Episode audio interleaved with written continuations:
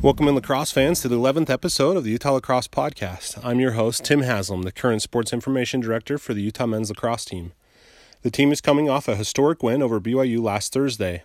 The Utes used a 7 0 run in the second quarter to propel them to a 16 8 win over BYU. Here are Coach Holman's thoughts after the game. Uh, big, big emotional game. What, what did you tell the team after? Uh, I, I just told them what, what most people would say. Obviously, we're very proud of them. Um, but honestly, Tim, I just I just said, look, you know, this is part of who we are now, right? So so you know, I'm not trying to downplay the game, but I, I don't think we were up playing the game. Sure. So, you know, I, we have so much respect for their program, and that was really the big key for us is, is can we play with the big boys? Uh, and I think tonight we proved that we can.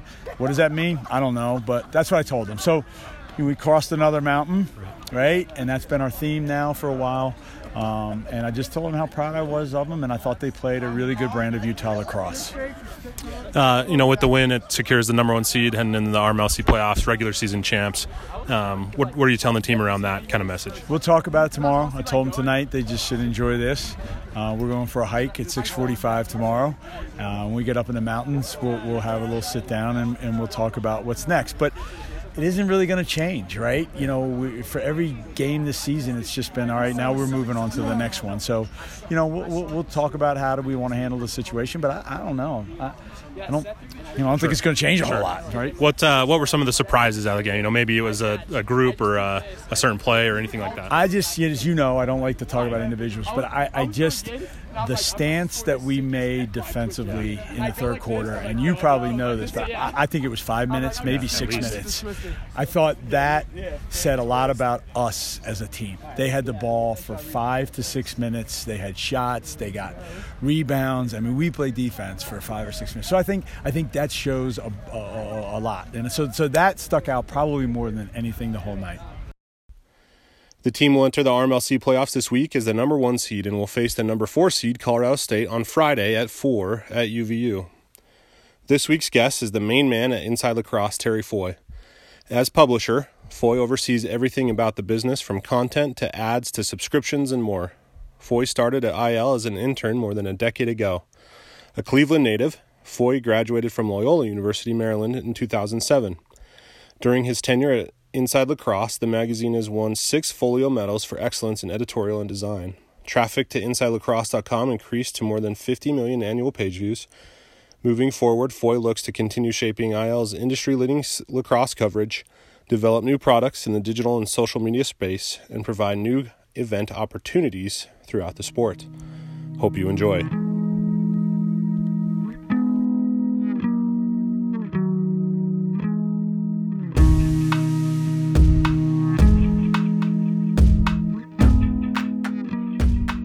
Welcome to the show, Terry. How are you? Very good. Thanks for having me, Tim. Yeah, thanks for coming on. And I know you're a busy guy, so I appreciate you taking some time out to, to join the Utah Lacrosse podcast. Typically, you're on the other end of this uh, this format, so hopefully this uh, this is fun for you. Yeah, I'm excited. Uh, I know that we've been trying to do this for what, like six weeks now. So uh, I think in the, in the meantime, you guys have reeled off like 11 wins. So the conversation can even be more vivacious than uh, it might have been in I don't know mid February or whenever it was that we first connected. Absolutely, yeah. We know a little bit more about ourselves uh, at this point. Uh, you know, obviously coming off the, the BYU win uh, last week.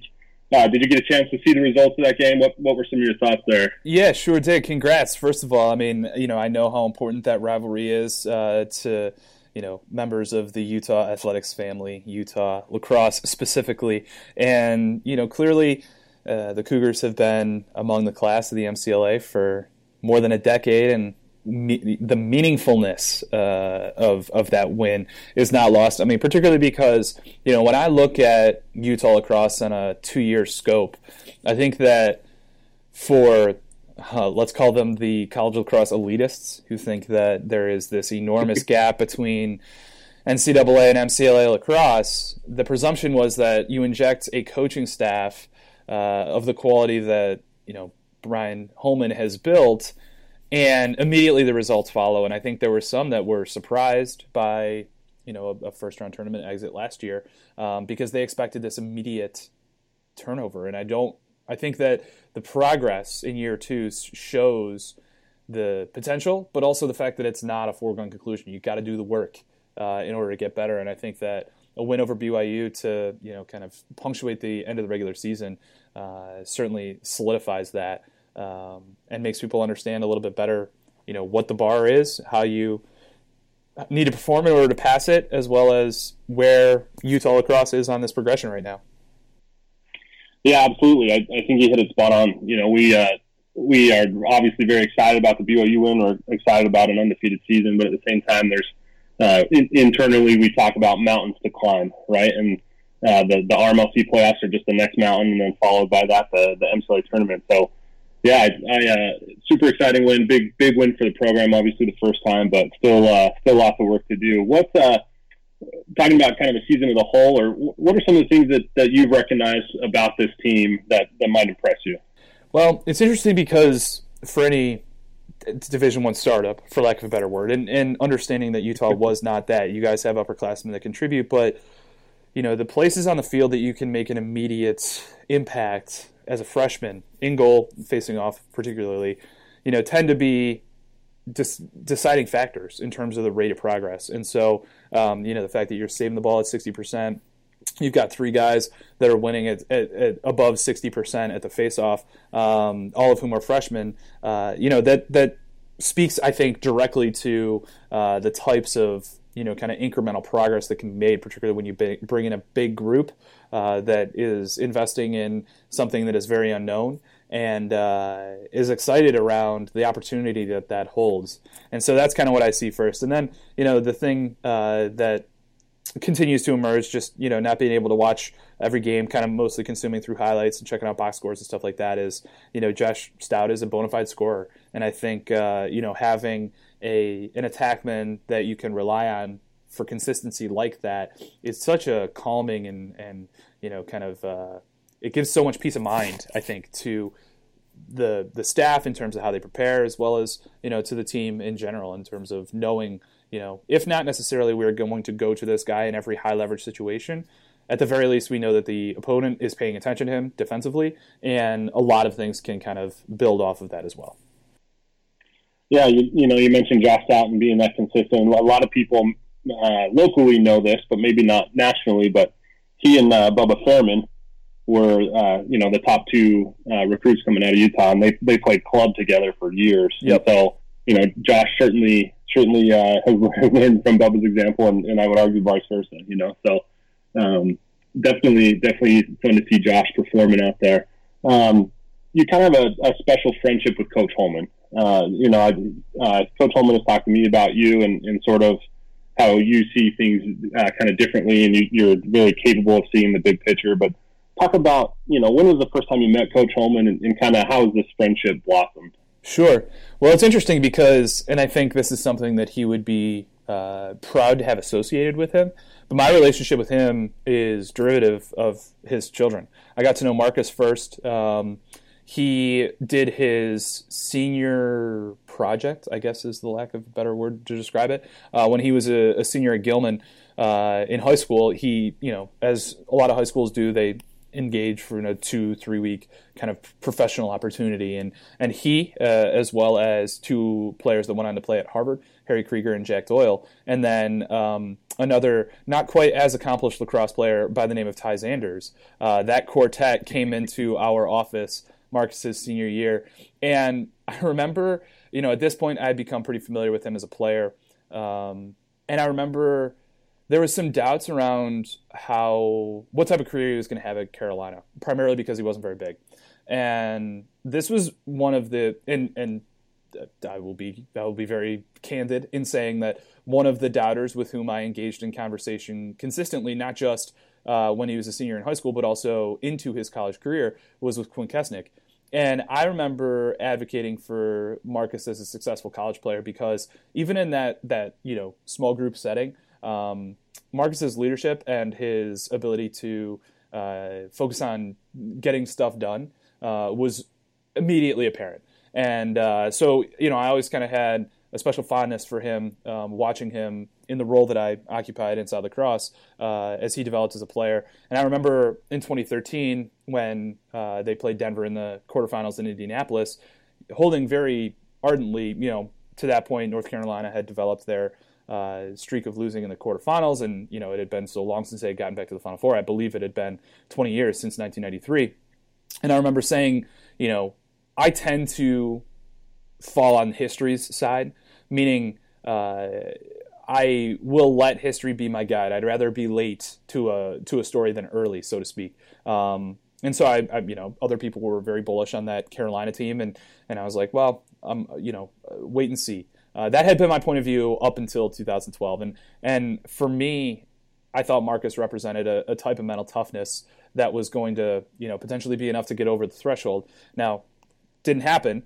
um, but it does, but it, you know, it, did kind of then portend what came three years later, um, which was probably the typifying moment of my relationship with um, with Brian, and and so uh, you know I, I don't want to move on without mentioning that you know have have gotten to know Matt and Sydney a little bit as well. Um, but on the fields after North Carolina won the national championship in 2016, I interviewed Brian, and, and right before I spoke to him, um, you know, I made a comment about what it must have been like to experience that, and you know, have it offset by you know what your daughter is experiencing as well. You know, as a player who had torn her ACL as a senior and and won a national championship. I mean, just the the whirlwind of emotions. And I think that that was you know a moment that that both of us will remember for a very long time.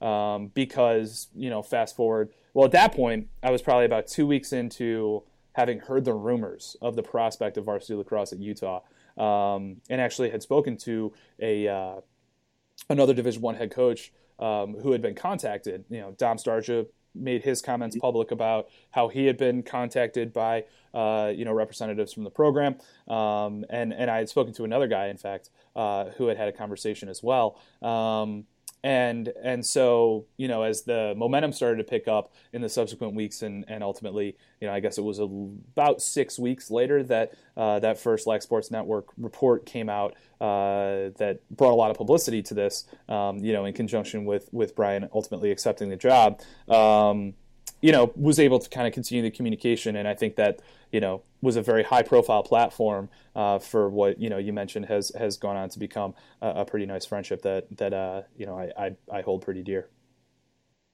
Sure, you know, and, and, I mean, even transitioning into that topic, uh, you know, there was the cover. Uh, Utah Lacrosse was on the cover last summer. Yep. Um, I guess maybe September. Yep. Um, you know, and, and you profiled the program there, and then also coming out of that was kind of a, a conversation you had with Pac-12 Commissioner Larry Scott. Um, so, so I guess, I guess in your opinion, you know, you mentioned from the championship game, you're on the field with uh, coach uh, the championship game for North Carolina, all the way to kind of that cover. You know, what what were some of your thoughts? What were you know, what were you think? Um, what was kind of going through your head during that process? And then, kind of, how did how did that cover come to, to fruition, and, and sort of your conversation with Larry Scott? Sure. Um, well, let me take one step back, which. Uh, I'm struggling to remember what year this was. Um, I think it was after, you know, it would have been December of, of 2016. So it was after a lot of rumor around the program had uh, developed, but before any type of formal finality had come to the situation. I was pretty pretty fortunate to be invited to um, just a quick meeting uh, with Larry Scott. Um, Paul Carcaterra was there, and uh, and I think it's you know fair now to say um, Sean Bratches, who is a Rochester Institute of Technology RIT uh, lacrosse alum, um, who had been a VP at ESPN and is now um, helping to run Formula One. Uh, he facilitated the conversation, and I remember not. I remember walking into it not knowing what the the meeting was about or what I was going to to discuss, and and I remember walking away from it, uh, kind of feeling like it, it was weird. It was it was it was a two way street in the sense that I, you know, Paul and I were, were primarily responsible for singing lacrosse's praises. Um, you know, telling the Pac-12 commissioner, this is what we see as kind of the value proposition um, for your members but then also really benefiting from you know hearing from him and this was you know what a lot of we discussed on the record about eight months later um, which was the notion of of why it was appealing to the Pac-12 or why it was appealing to him and why he was advocating for for you know women's lacrosse primarily because that was coming sooner, and then men's lacrosse on the heels. Um, and and so it was really eye opening. And I think coming away from that meeting, I was fortunate in the sense that it helped to create some subtext. You know, I wasn't going to you know betray a off the record conversation, but it was going to inform the way in which I was able to talk about this concept in the abstract um, and how real it could be. And, uh, you know, a couple of things more directly related to this topic. You know, the first is um, obviously the the role of a, for lack of a better term, active benefactor, which is what David Neeleman represents to Utah lacrosse. Okay. And active is active is uh, understatement. But go ahead. but it's also not to overstate or understate, I suppose, the the role of other people who are involved. You know, in the way that um, one man can be a catalyst or one family can be a catalyst. Um, it requires the the you know buy-in of what is the, the donor base up to now in the you know it was approaching you know it was definitely over 500 last I heard. Maybe it was in the 700s in terms of active active members of the Utah lacrosse donor base. Is that do you have an update for me there? Yeah that's uh, that's accurate. Yeah so you know it, that level of buy-in literally buy-in is essential to generating attention internally um, and and externally. And I think that uh, that's one of the stories being told, uh, you know, within the Pac-12 conference to its members. Um, it's something that I've experienced in pretty much every Division One men's lacrosse announcement, uh, which is I think now either 14 or 15 that I've covered since I've been at Inside Lacrosse. You know, by way of example um, the Hampton, you know, we broke news on Hampton adding men's lacrosse, and I remember, uh, you know, I, I I came into that story by uh, talking to a couple of Division One men's coaches who had been contacted by members of the athletic department about prospective scheduling, and it was you know that story developed over the course of like two days um, in May of, of I believe fifteen and uh, or maybe it was 14 god the years run together. I apologize. But in any case um, you know when that news broke i think hampton was overwhelmed by the amount of interest and excitement around it. And then obviously it culminated with the SportsCenter on, on site um, and all of the uh, production around their inaugural game.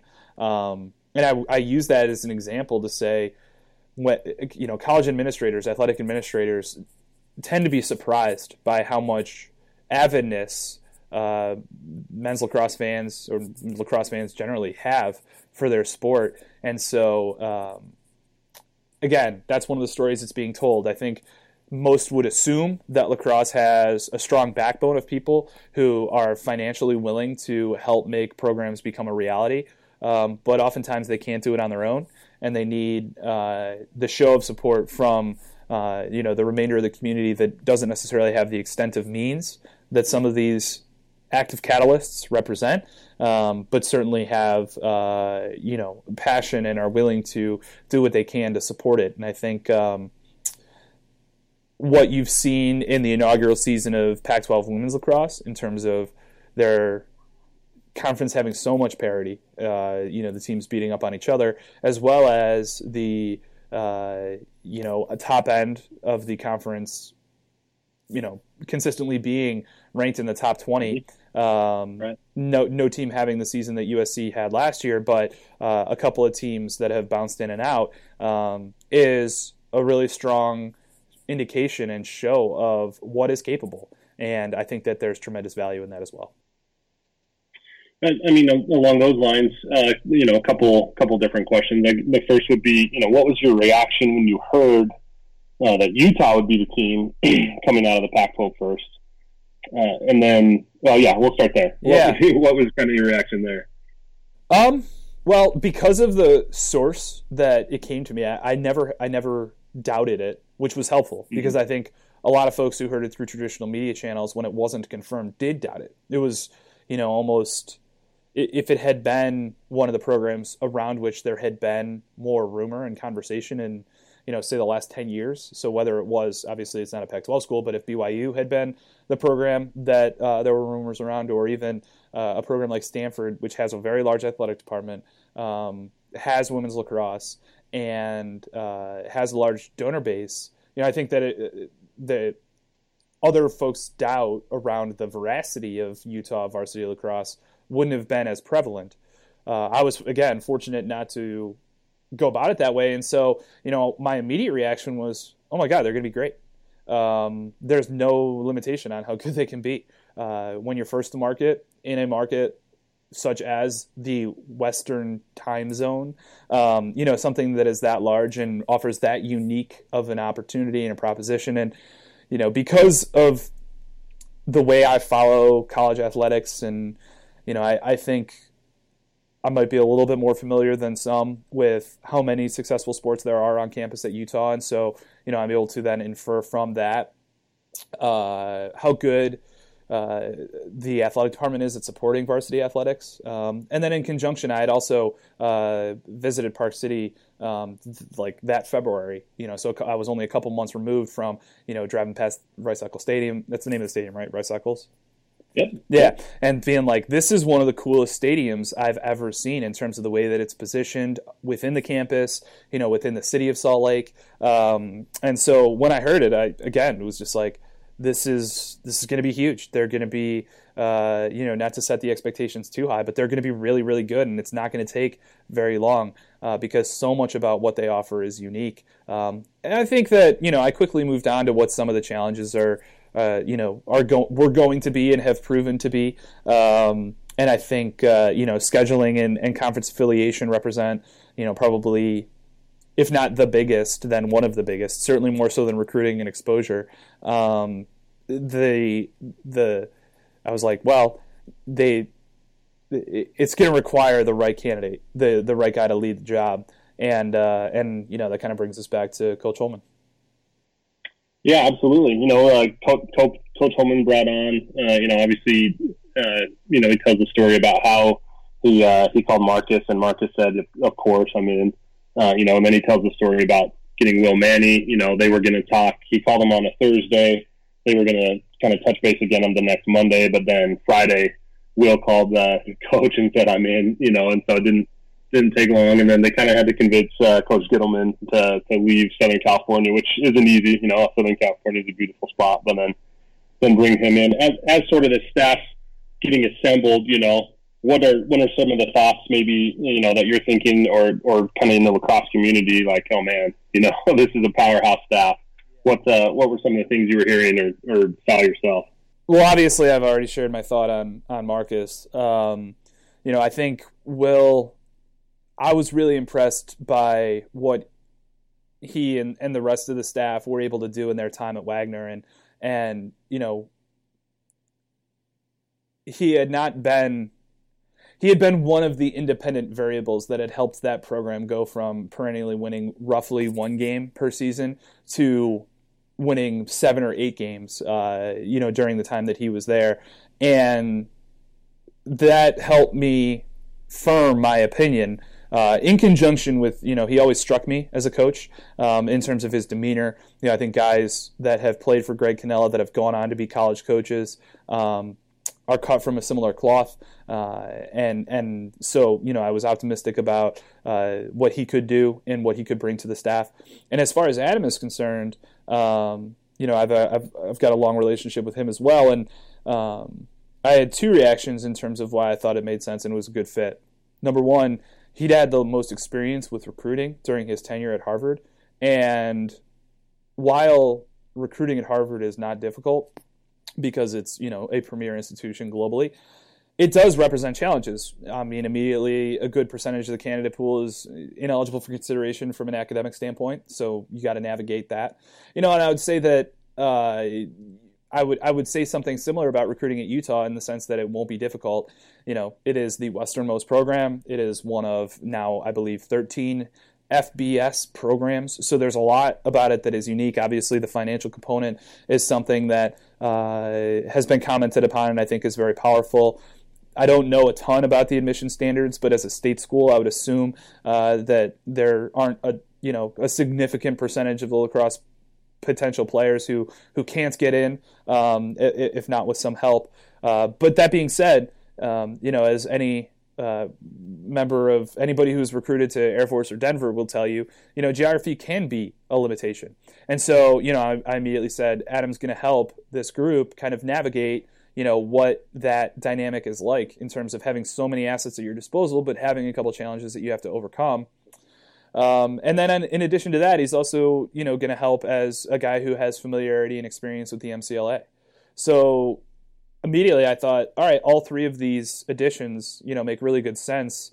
Um, I think that the only other reaction beyond that that I had was they're young. You know, there isn't that normal hierarchy of of experience uh, that you typically see on college coaching staffs. Um, but because there was so much work that needed to be done, um, and because you know Brian himself had not been a Division One men's head coach, um, I was like, well, this is, you know, an appropriate dynamic given how much learning by doing is going to occur and they're going to have a great time. And one of the other things that was really meaningful um, and and this is something that I might be overstepping my bounds on because I'm not as familiar with the culture of Utah and the culture of the University of Utah.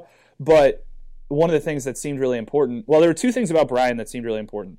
The first was um, because of his professional career as a uh, you know working in finance and being an entrepreneur, I felt like he was uniquely well qualified to handle the organizational tasks of building a program, as well as I guess at that point, you know, handling the process, the administrative review process uh, that ultimately led to adding the program.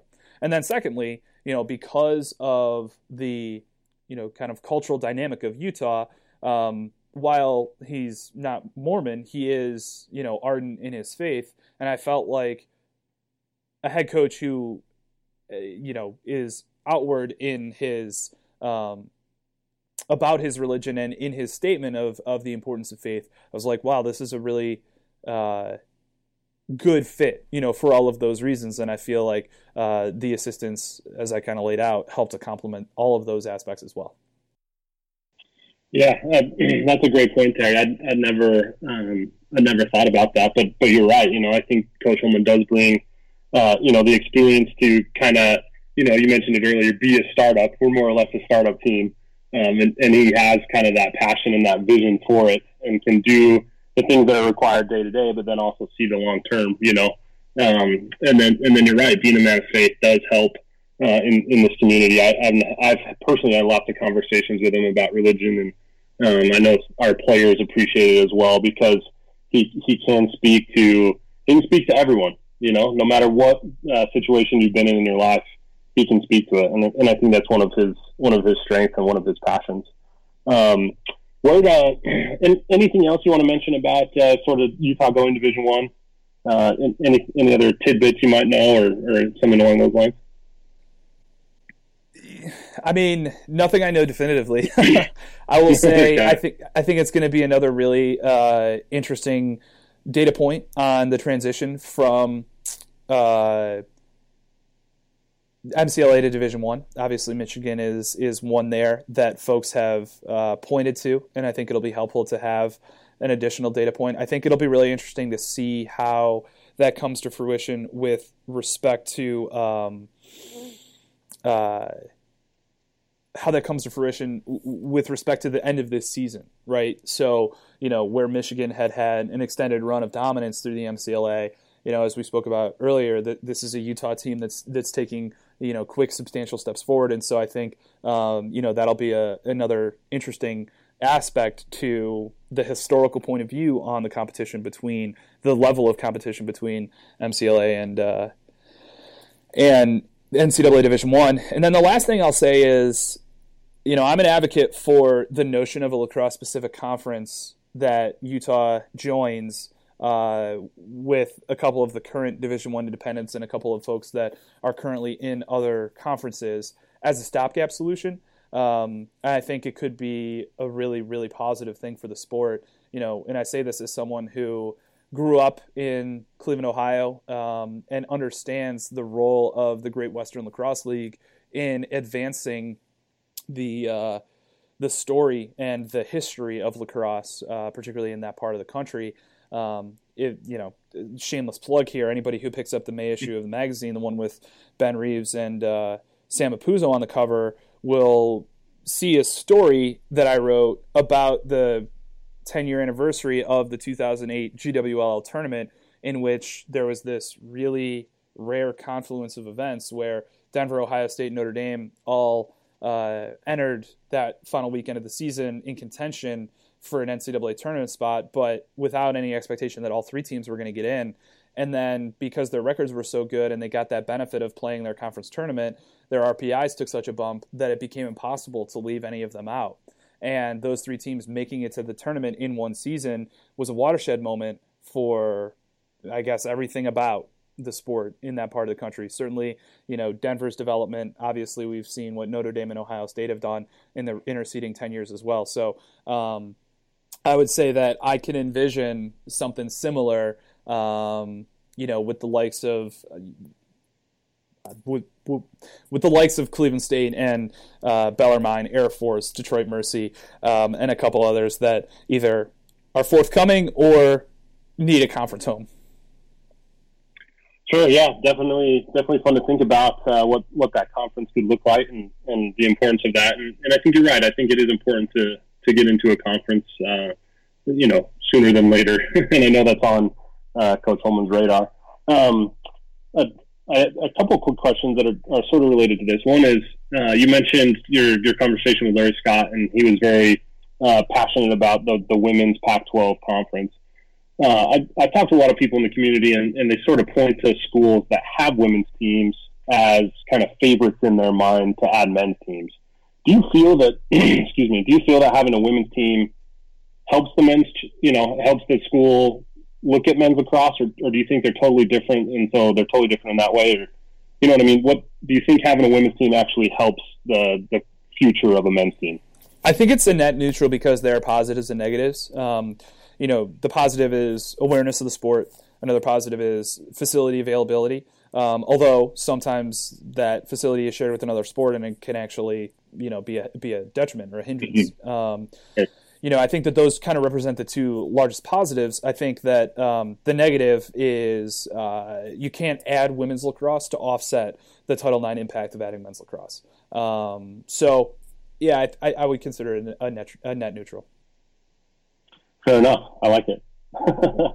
um, earlier this year, you, you gave a presentation at the industry summit, uh, you know, back in January, and, and you, you had David Neeleman come on as a guest. Yeah. Uh, what, what, what have your conversations been with him, and, and sort of what you know? How do you see him in sort of the bigger picture, not only in Utah but sort of lacrosse in the West? I, I mean, some of the things that I said about Brian will apply to David as well. I mean, I think more than anything else, what uh, impacts me when he speaks is how clear his entrepreneurial and financial point of view inform his opinions. And he is a very bold person in the claims and, and things that he says. And he's really high energy and really enthusiastic. And I think that those types of things are infectious. It's very easy to understand how someone can be as successful as he has been in a lot of different facets of his life because of all of those attributes. But when he talks when he talks from the context of being a leader for the sport, you know, it's clear that there are a lot of motivating factors that you know might fall even beyond the scope of, of just being a lacrosse fan. I mean, you know, it's it's interesting for me to consider that Seth Neeleman was originally committed to Loyola and decided to attend Utah for the reasons that he did and the role that lacrosse has played in his life.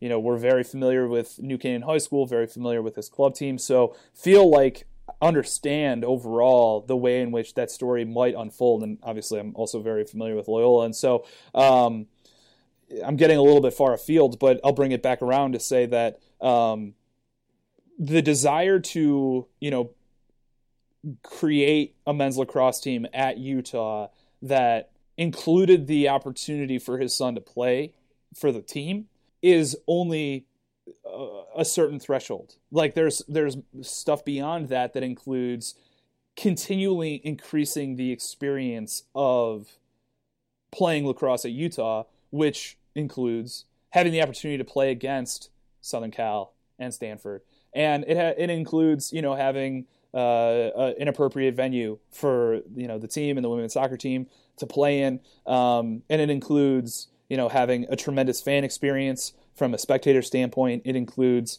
you know great communication group that helps tell the story of the team, and it includes building a member base like the one that I described at the top. So I think that holistic point of view to what can be done beyond simply saying now we have a team is attributable to you know both Brian, as I said, in terms of like his organizational point of view, as well as David in terms of um, you know the resources at his disposal and bringing that in to I guess the next threshold of how do we take this thing that's already like a nine out of ten and make it an eleven out of ten. Yeah, I, I couldn't agree more. You know, you get around David and and Brian together, and uh, there's a lot of ideas, there's a lot of knowledge being passed around, and, and it's contagious, like you said. I haven't had that um, experience, um, and it sounds pretty daunting. it can be exhausting. That's true. um, we, next time, uh, next time you're out here, we'll get you together with them. No doubt. let's uh, let's switch gears a little bit. Uh, you know, I want to know where you're from. What's what's your origin story? Um, I'm assuming you played lacrosse. I did, yeah. So I'm originally from Cleveland, yeah. Ohio. I went to a high school called St. Ignatius. Uh, when I was growing up, there was no youth lacrosse in Cleveland, um, so I didn't start playing for an organized team until ninth grade. I got introduced to the sport when I was in second grade, though, because my brother, who was eight years older than me, um, or I guess six grades older than me, uh, played as a freshman. And then by the time um, you know he was a junior and senior in high school, I was the ball boy and the water boy on his team. So I spent middle school throwing uh, a lacrosse ball off my garage door uh, my brother was a goalie, um, and uh, as a result, I was a goalie. um, and it's funny because so much of my career now is informed by the experiences that I had. The school that I went to, I played high school football and lacrosse. The the school that I went to was a great football program. I, you know, uh, multiple NFL teammates. Um, I drove Brian Hoyer to school, for example. Um, the lacrosse experience was was very different in the sense that you know a handful of my football teammates did play lacrosse, um, and so you know we were pretty good athletically. Um, we were very good as a lacrosse team. Uh, my sophomore year, less good as a junior, less good as a senior, and so it was really helpful to be able to contrast those two experiences. And you know now my job well, so I'll, just to finish the biographical details, I, I, ended up going to Loyola College in Maryland, um, and the first I, I, I, walked in the student newspaper in the middle of the year just looking for an activity because I wasn't playing college sport, and uh, nobody else, surprisingly, uh, knew anything about lacrosse. So I was immediately tasked with covering the team for our weekly newspaper. Um, the first game that I covered, I, I, sat next to John Gigliotti. It was Loyola versus Notre Dame in the spring of 2004, um, and then four years later, he ended up hiring me uh, to work at Inside Lacrosse. Um, but I think that the high school playing experience has helped inform my ability to tell stories around the sport, having kind of known both ends of the success spectrum. I think, like a lot of people who really fall in love with lacrosse, the kind of natural beauty of the game and the mechanics of how the the game works from a tactical and X's and O's and skills standpoint always appealed to me. Um, you know, at some point in my life, I want to coach. Uh, unfortunately, I'm too busy in the spring to do that now. Um, but when I was a player, you know, I would like come home after every practice and take notes on, you know, what we did, what we would have done from a practice plan standpoint if I were in charge, and then, you know, draw up like, oh, I think this guy's being utilized in the wrong way. I think this guy, you know, he this guy's got good change of direction at X, but he's playing midfield. Either we need to invert him more, or we need to switch him to our ex attackman. Um, you know, those are the types of things as a 16, 17 year old that uh, I was obsessed with. And uh, if you're not coaching, really the only other place to find an outlet for that is analyzing. Um, and so, in addition to a lot of other uh, responsibilities at Inside Lacrosse, you know, that is how I spend a lot of my time. Um, so I've been here for, um, I guess now 11 years and uh, started, spent the first seven or eight uh, exclusively in the editorial side. Um, and in the last three years have taken over as publisher, which requires, you know, I haven't been able to totally give up my editorial responsibility and passion, um, but now I'm also responsible for, you know, the kind of overseeing the, the business unit as a whole. We're based in Baltimore. We're 20 people, five departments. So, you know, there's a lot more than just managing the website and the magazine uh, that goes on on a daily basis. And, uh, and it's my responsibility whether it's you know helping with our sales support you know advising our technology development team working with our finance and hr group um, you know all, all of that is involved uh, in what i do every day when i show up that's uh, that's incredible you know um, the, the, the point that stood out to me in your bio is that uh, you got your start by going to your student paper and noticing they weren't covering lacrosse that's uh, that's exactly how I got into covering lacrosse as well. I, I was a student at the University of Utah, and the Daily Utah Chronicle wasn't covering it, so I went in and said the same thing. Hey, I'll cover the lacrosse team, and they said okay. Yep. Uh, the the difference was is that you know it was an MCLA team, and, and John Gigliotti wasn't coming out to MCLA games. Utah, so. Otherwise, yeah, sliding doors moment right there. there you go. Um, talk about talk about your day. You know, like so. So I'm a big fan of your podcast with Quint on Fridays. Um, and Thank I, I listen to that podcast and go, how does he know all this? Like, so the only thing I can, the only thing I can conclude is that you just watch a ton of lacrosse. And, and you know, I, I mentioned it before we started the podcast, but you tweeted out a picture the other day where you have three screens going. Is, is that, I mean, is that the majority of your time is watching games or what sort of, what does a day to day or what does a week to week look like for you? And, and how do you consume all this and how do you remember it all? yeah. Well, uh, I'll start with a couple comments. I don't know how I remember what I remember, um, and I don't remember as much as I would like, and I don't have the opportunity to watch as much as I would like. Um, although my wife would probably disagree with me on that last comment.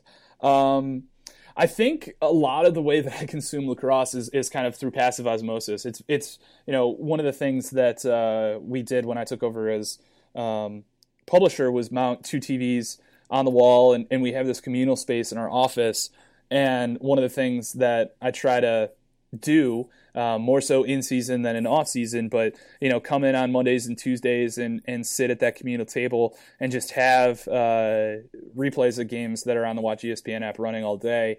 Um, and then you know, when you kind of move beyond that, uh, I try to identify blind spots in my knowledge base, um, and then try to actively um, fill those by appointment viewing for a particular game and and also try to get to games. You know, one of the things that can be a temptation in this job is how easy it is to use the excuse of well somebody needs to you know manage the social media or manage the scoreboard or whatever else like my time is better spent behind a computer on my couch whether it's on a tuesday afternoon or a friday afternoon or saturday and if you fall into that trap too frequently you don't get that infusion or reminder of why you love this so much. Because there's nothing like being at a game on a beautiful afternoon to remind you of oh, okay this is it you know the smell the conversations that you have with folks that you've never met before uh, you know the sound of everything you know the sounds of the game. Um, are something that i can find very intoxicating uh, whether you know I can identify the difference between whether a check hit a glove or uh, hit an arm pad, um, and and you know these are the types of things that can get lost if you only consume via a screen of some variety. So I don't have a consistent day to day. I tend to just from a work standpoint, um, I work at home in the mornings a lot uh, come in like mid to late morning, and then I tend to stay later than a lot of the folks on our staff um, for a variety of reasons. One of them that's most important is you know I focus a lot better, uh, and particularly if I have anything that I need to write. Uh, I need to be focused. I, I, focus a lot better at home. There are fewer distractions, um, such as you know a game that I just put on Watch ESPN. So maybe I'm a victim of my own uh, choices there. Um, but uh, you know, we have weekly kind of standing meetings as most offices do, um, and sometimes they're meant to talk about latest injury news, and sometimes they're meant to talk about what ad contracts we have to fill this week. Um, so it really does kind of run the gamut that way. Um, but I would say by and large, you know, my uh, my my my day to day and week to week is really inconsistent, um, and uh, it would be hard to to describe it without just you know kind of tweeting out a photo of my calendar. sure. Hey, I, I expect that. Oh well, yeah. I don't know. There might have to be some redaction that comes in there. Some top secret meetings going on. There you go. Um, what's uh, so? It sounds like it sounds like one of your favorite parts of the job is, is going to a game. No question. Right? Uh, what, uh, what what is your least favorite part of, of the position, or, or, what do you, I guess, dread the most, if, if, you can say it publicly? yeah. Well, I think Kyle Devitt has done a really nice job on his weekly podcast of informing folks of the arduous nature of of uh, populating our scoreboard, which is you know one of our most popular and valuable assets of our website. So that's uh, you know clearly a uh, a uh, th- that is a part of the job that is a necessary evil. Um, the least favorite part of the job is the stress in the moment before you answer an incoming phone call when you know the person calling you is going to be upset for whatever reason. Um, and uh, trust me, the reasons the reasons can be many. Um, but whether it's you reported something that somebody didn't want reported, or you know you didn't select this player for this opportunity, or you know this financial result didn't reach this pro- projection um, or you know this advertiser's expectation wasn't met you know all of these are, are calls that that come in with with some regularity. And uh, and that moment right before you click accept uh, is is probably the worst part of the job. Sure. Makes sense. Um, who, who's someone in the sport that uh, maybe you haven't met with or, or haven't interacted with that you want to? That's an interesting question. So Kyle Harrison tweeted a photo of his uh, afternoon with Jim Brown, and I have met and shaken hands with Jim, but I have not sat down and spoken to him. And being from Cleveland, I think uh, there's you know a lot there uh, that I would like to discuss. That being said, um, his story and his voice have been shared uh, so widely that I don't think that that would rise to the top of the list for me. I think it would be more so I want to I want to have an opportunity to, to spend time with him so that I can tell my dad about it. Um, you know, my dad graduated from high school in 1964, which I think was you know one of the I think that was the last championship year um, that that Jim had led the Browns to. So that would be a great opportunity. But like I said, I mean, you know, there's not um, not as much there as far as new new new information or, or new detail to be discovered. I, I wouldn't think. Um, so you know, kind of advancing from beyond that. I don't know that there's a historical figure, so to speak, um, that I would like to talk to that I haven't had an opportunity to spend as much time with. It's definitely one of the assets of the job. Um, so really, it's kind of a news of the day. You know, that's a that's a that's an answer that would probably change on the basis of what is the most interesting thing that's going on in the in the in the world of lacrosse right now. And I think today the answer is. Uh, the president of the CLA. I'm really interested in what's going on with the Canadian Lacrosse Association and their ongoing conversations with uh, the the players as to whether or not the 2018 men's team will go to Israel to participate in the World Championships. I think that there's a lot of doubt and consternation surrounding that. So, you know, that that would probably be today's conversation that I would be interested in having. I love it. Uh, that's, a great point. What I guess along those lines, what's been your favorite interview that you've done in your in your 11 years at, at Inside Lacrosse? What do you look back on and say, man, I can really, I really love talking to this person, or I really love writing this story?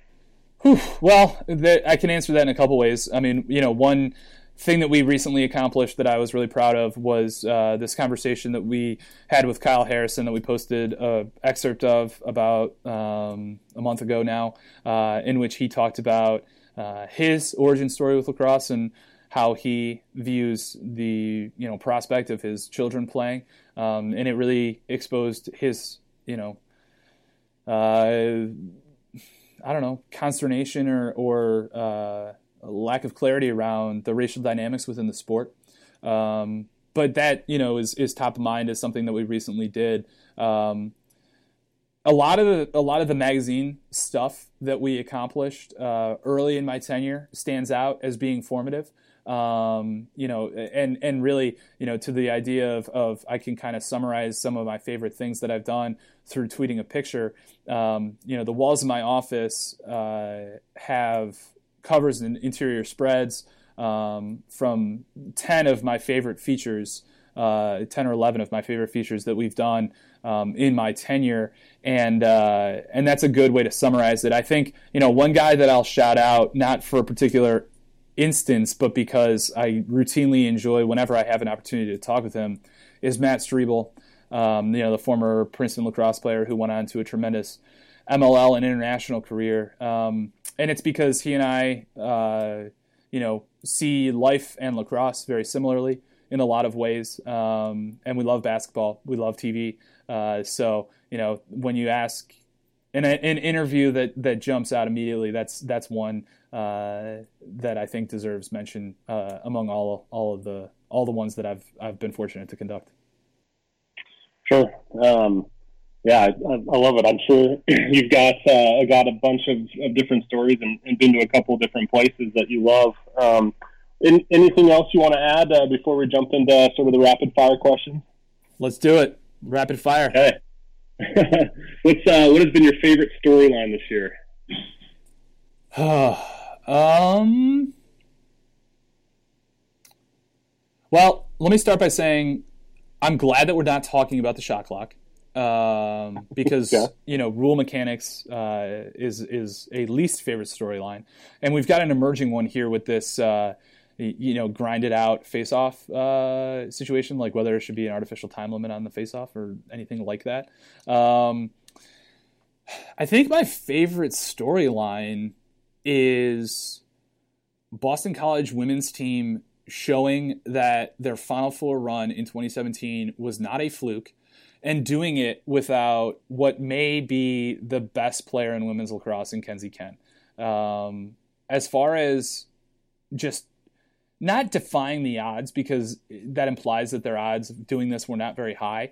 It's just how hard it is to do for a program like that that took a significant. You know, Ohio State is a great example. You know, you take a significant step forward, and in in the most recent episode of the season 2018, he mentioned specifically, Nick Myers did, of how difficult it is to handle success.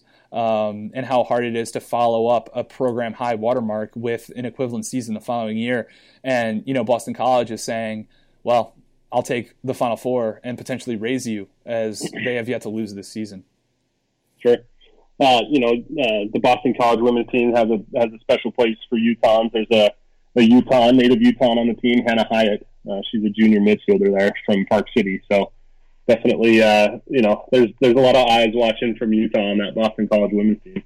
Um, you you may have documented this somewhere, uh, but uh, who's your favorite for the NCAA champion this year? Oof. Um, I've been very heavy on the Yale train uh, since the fall. I went up to their last practice of fall ball and you know, obviously, they've been knocking on the door, uh, and those knocks have gotten louder since 2011, 2013. Um, and I, I, I, had been posting my um, top 20 and then stopped because there was uh, waning interest, it seemed. Um, but the last three weeks, I've had uh, Yale number two, despite their loss to Bucknell at midweek, um, and then I bumped them up to number one this week, and I feel like uh, I feel vindicated uh, on the basis of their performance against Albany. Um, you know, there are a lot of reasons that I'm bullish on them, uh, but you know, Ben Reeves being potentially the best player in college lacrosse is certainly one of them. Absolutely. What uh, that was that was my doorbell, by the way. Sorry. uh, what uh, what books are you reading, and uh, what podcasts are you listening to?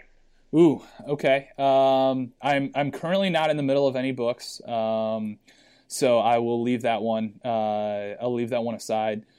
The podcast that I'm reading, I'm a huge NBA fan, so I listen to a lot of NBA podcasts. I think Zach Lowe is one of the best analysts in all of sports media, and I listen to his podcast with great, uh, great glee. Um, and I also listen to uh, the ESPN uh, NBA podcast, particularly when Brian Windhorst is a participant, because I like his approach um, from a reporter slash analyst standpoint.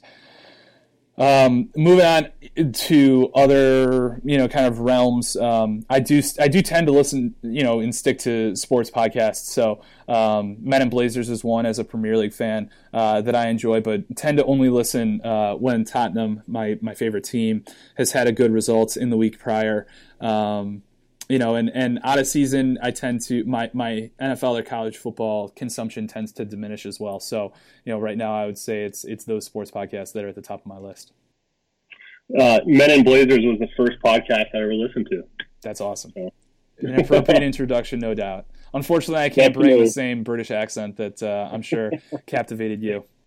yeah, those two are the uh, for those listening. Men and Men in Blazers is a, a soccer podcast Uh, they talk about the the English. Uh, they, well, I guess they talk about everything, all, Yep. all the leagues, and uh, they live in America. But um, just a just a great podcast if you're a soccer fan. Uh, if you're uh, if you're building a team with people from Utah, do you go Bubba Fairman or Casey Rose? Well, I would go Fairman from an eligibility standpoint. He's got more years left. Sure. Um, from a skill set standpoint, it's so close, man. I would really say, um, I, you know, Fairman has a little bit more. You know, he's taller, so I think that I think he's taller at least. So, so you know, some of that uh, kind of natural athleticism, and he's a little bit more of a dual threat uh, to to feed and score. Um, whereas Casey is a little bit more, I think, of a all-around versatile midfielder. Um, so it's really kind of uh, six one half dozen the other. Um, if you're going to put me on the spot, I'll, I'll stick with Bubba for, for the reasons I laid out: the eligibility and the, the dual threat scoring and the and the D one, the more prototypical D one body. Sure. Well, for those listening, Bubba Fairman's a uh, Utah native, plays at Maryland. Casey Rose, a Utah native, plays at Rutgers. Um, what uh, what's your favorite venue to watch a game? You know, if, if you see this venue on the schedule, you you have to be there. Yeah. Um, the variety is so significant um, because you can you can an- you can answer that on the basis of amenities. Um, you know, in which case Loyola rises to the top of the list. Um, sure. you know, you can also uh, answer on the basis of environment and vibe that is created. I'm a, I'm so partial to uh, seating on all four sides. You know, particularly if it's a bowl. Um, one of the best venues I've ever seen a game from is the University of San Diego, the Torero Stadium. I'm dying for them to add men's lacrosse as a varsity sport to give me a reason to go back out there. Um, and uh, but but as far as you know, the place that I think for me, Homewood Field is just so meaningful. You know, between the history, uh, the types of crowds they get. Um, I think uh, you know it's a it's a it's a very rote answer, but uh, the home of Johns Hopkins lacrosse is is one of the best. Yeah, I know a couple guys here that would agree. Certainly so. Um, that's uh, that's it for the rapid fire questions. And, and anything else you want to mention? Anything else you want to talk about? Tim, you're a great interviewer. That's all I want to. That's all I want to mention. You did a fantastic job. Thanks, Terry. I appreciate that. Uh, where can uh, where can people find you on social media? Yeah, so obviously a lot of what I write ends up at InsideLacrosse.com or in the magazine. Uh, we appreciate every subscriber. So if you've got any prospective listeners out there that hadn't picked up a subscription after we put you on the cover of the magazine last year, uh, please please uh, go ahead and do that. You can follow me on Twitter at Terence Foy, T E R E N C E F O Y. Uh, and then, as you mentioned, you can check us out Inside Lacrosse Podcasts. We're available on Apple Podcasts, Spotify, Stitcher, all those other spots. No SoundCloud. I'm actually thinking about creating my own SoundCloud account just so I can upload all the post game audio that I record and never do anything with. But uh, but for the time being, you can catch us on Inside Lacrosse Podcasts. Awesome. I, I will say to the fans out there that uh, Terry and Quint's podcast that they do every Friday is, is a must. Um, especially as, as Utah kind of transitions into to the Division One ranks. I can't wait for you guys to start talking about uh, about the youth. So looking forward to that. Of course. Thanks for having me. Thanks, Terry. I appreciate it.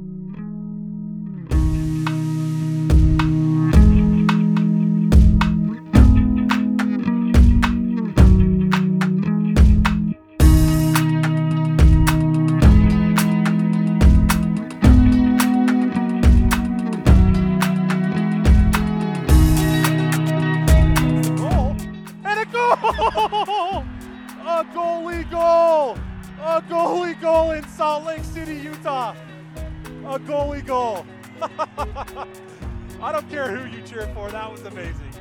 110 yard goal. oh my goodness. Quentin Swinney, Faith Lutheran, Nevada. Oh my gosh.